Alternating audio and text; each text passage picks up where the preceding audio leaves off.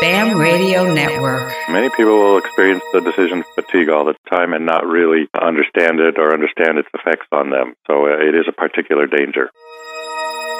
It's okay to recognize there is a fatigue in the work that we do, not only physically, but in that, you know, willpower decision making capacity.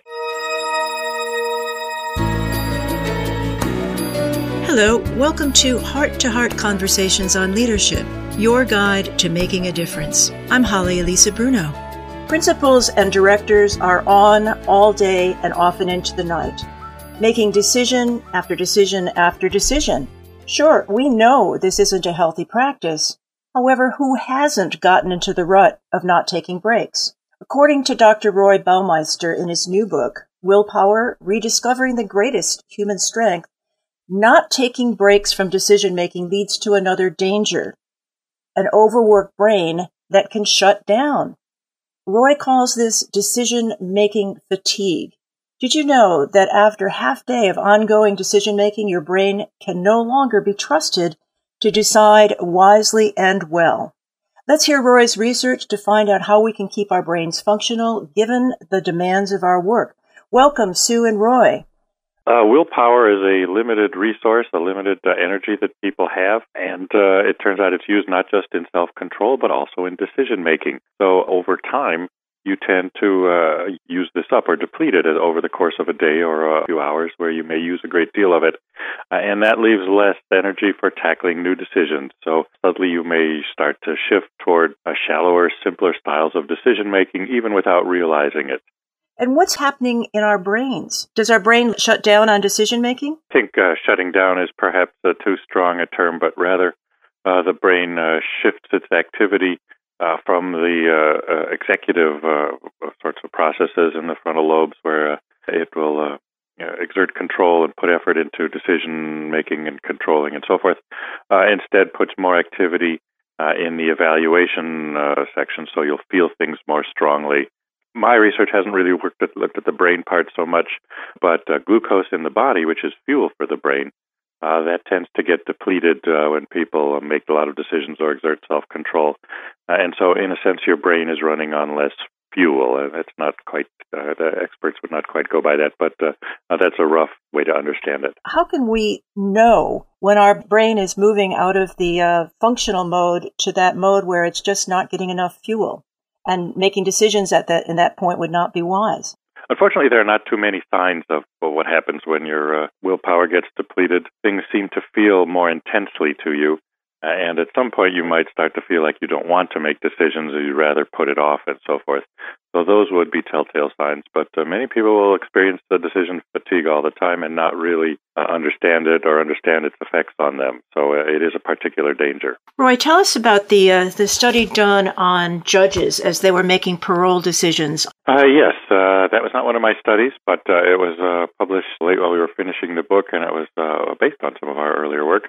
They showed that uh, these judges making parole decisions, and you know the easy decision is to just send the person back to prison where it takes a little more effort to release uh, the prisoner into the community because that has a risk for the judge that if the person goes out and commits another crime, makes the judge look bad. So these are people who have uh, got themselves together, put together a decent record uh, in prison, and are uh, requesting parole. First thing in the morning, they seem to have a pretty good rate of doing it. I guess the, the point of the study was over time, as the judges made more decisions, uh, they became less and less willing to release people and more and more prone to just send everyone back. The major interruptions in that pattern that ran across the day occurred when the judges got a meal and so replenished their uh, the, the, glucose in their blood and uh, thus, in practical terms, restored their willpower.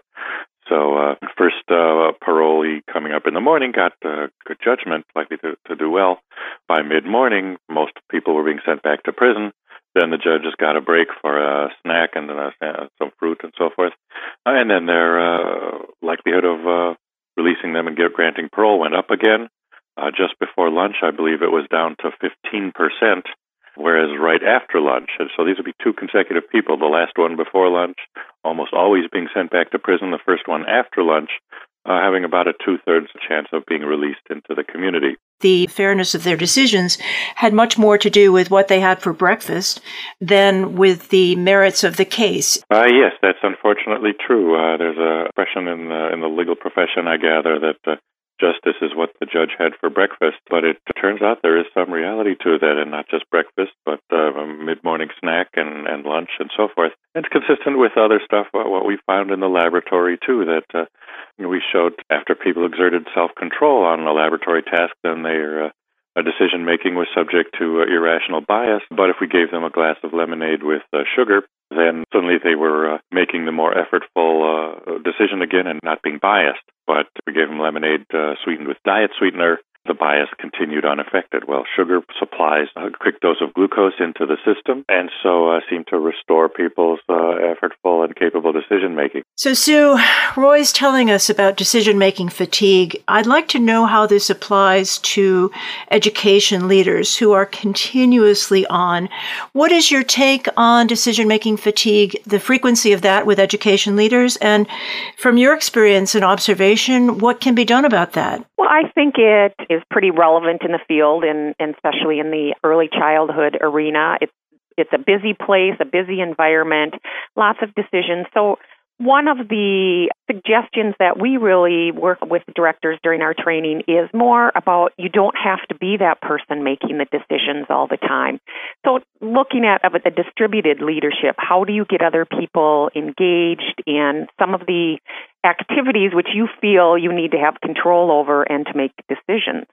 Okay, so you're saying we need to eat well and at the right time to um, be able to make wise decisions. But isn't there more to decision making fatigue than that? Well, it seems that the brain uh, resorts its resources uh, during sleep. And so, uh, if you're making a lot of decisions on a regular basis, it starts to know that, well, there are going to be a lot of demands in this part of the brain and can uh, store more of its backup fuel there. You know, understanding yourself and uh, uh, watching for your limits and managing and trying to get the breaks where you need them. That's, I think, uh, a key. Uh, you know, willpower and so forth seems to work like a muscle. So if you you can't get a muscle so strong that you never get tired, but if you exercise it regularly and good diet and rest and so on, that that muscle will gradually become more effective. So it works better longer before it gets tired. So what we do in the laboratory is uh, have people do exercises like with their posture, sit up straight, uh, stand up straight just whenever you think of it, we have people switch uh, from their right hand and have them use their left hand for a variety of tasks like brushing their teeth and so on.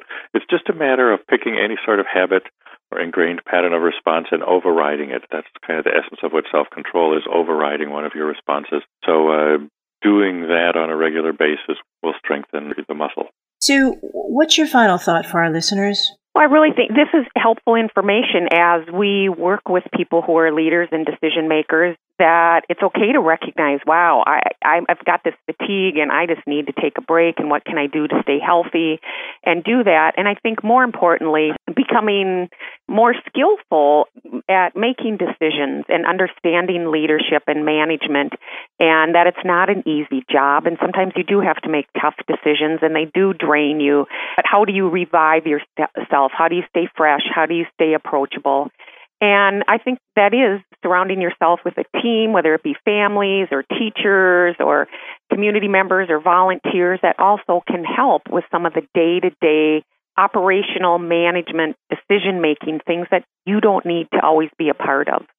Roy, if there's one thing you would like uh, our listeners to take away from uh, this program, what would that be? Oh, I suppose it's that the decision fatigue will, will set in before you feel it, before you feel exhausted or before you have a sense that you don't want to make more decisions.